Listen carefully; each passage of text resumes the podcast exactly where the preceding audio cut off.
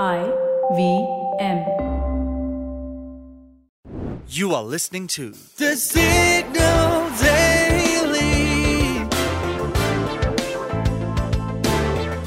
brought to you by Front Page Studios. RRR Rise, Roar, Revolt. Starting Ram Charan and N.T. Rama Rao Jr. is now a massive success across the Atlantic. Yes, after trending at the top for months on Netflix, S.S. Rajamouli's magnum opus about two revolutionaries against the British colonists has left Americans in awe. Quite unlikely, you'd think, but not after the Bahubali tide that placed South Indian blockbusters on the global map. RRR was a huge success, grossing $65 million worldwide since its release in March of this year. After that, it had a relaunch and it is currently in its 10th week in the United States. To everyone's surprise, the Telugu language action film, which is set in the 1920s, is popular outside of the Indian diaspora as well. The New York Times reports that the film has now made $14 million at the American box office and has been screened in 175 additional theaters in 34 different states. The report also emphasizes that Variance, in collaboration with Josh Hurtado, a freelance consultant, and Sarigama Cinemas, the film's original distributor, carried out an unusual relaunch of RRR that was promoted to viewers as an encore with Triple R. And as a result of the strong audience response during the June 1st relaunch in the United States, the team made the wise choice to move through with the hashtag Encore Marketing, which has helped the movie thus far. But the question is, what worked for RRR?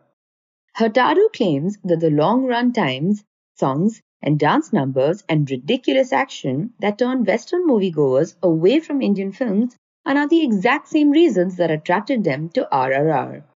The groovy Natu Natu song became an instant hit, and the cinematic grandeur and out of the world action added the right spice for complete entertainment.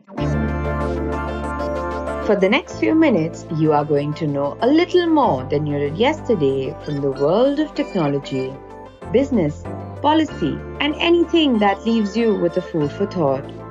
I am Farheen Khan, and here is the deep dive for August 8th, 2022. The Indian Space Research Organization, or ISRO, received a setback when the maiden launch of its much anticipated SSLV, or Small Satellite Launch Vehicle, didn't go as planned. After a seven and a half hour long countdown, the rocket was launched successfully from Sriharikota on 7th August at 9:18 a.m. But sadly, after the completion of all its stages, it faced data loss at the terminal stage. The SSLV D1 was carrying an Earth Observation Satellite, or EOS-02, and a Azadi Sat, a satellite that was developed by 750 schoolgirls from rural India in celebration of the 75 years of independence. These two satellites were to be placed to low Earth orbit, but instead of a circular one, the rocket placed the satellites into an elliptical orbit, following which ISRO had to announce that the satellites were no longer usable. It was after a three year long delay that SSLV took off this month.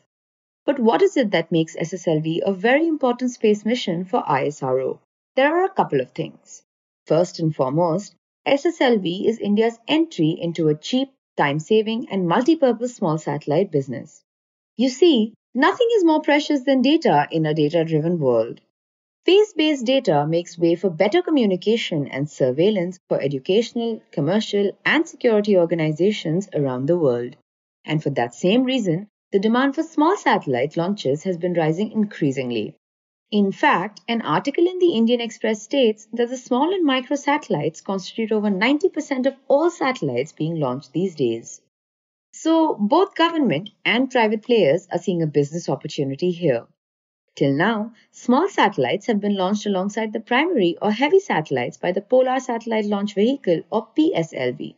But unlike a PSLV, which would take around 70 to 80 days to assemble, the Indian Express article points out that an SSLV can be assembled on demand at short notice in about less than 3 days by a team of 5 to 6 people. Which means that the SSLV has benefits of less turnaround time, assembly time, and workforce required.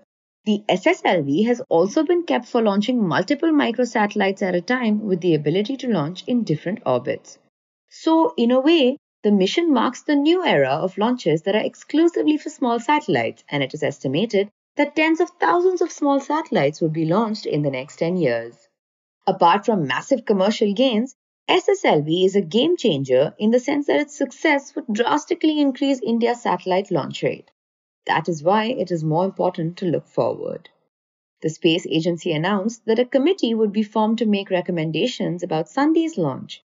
And with the implementation of those recommendations, ISRO will come back soon with SSLV D2.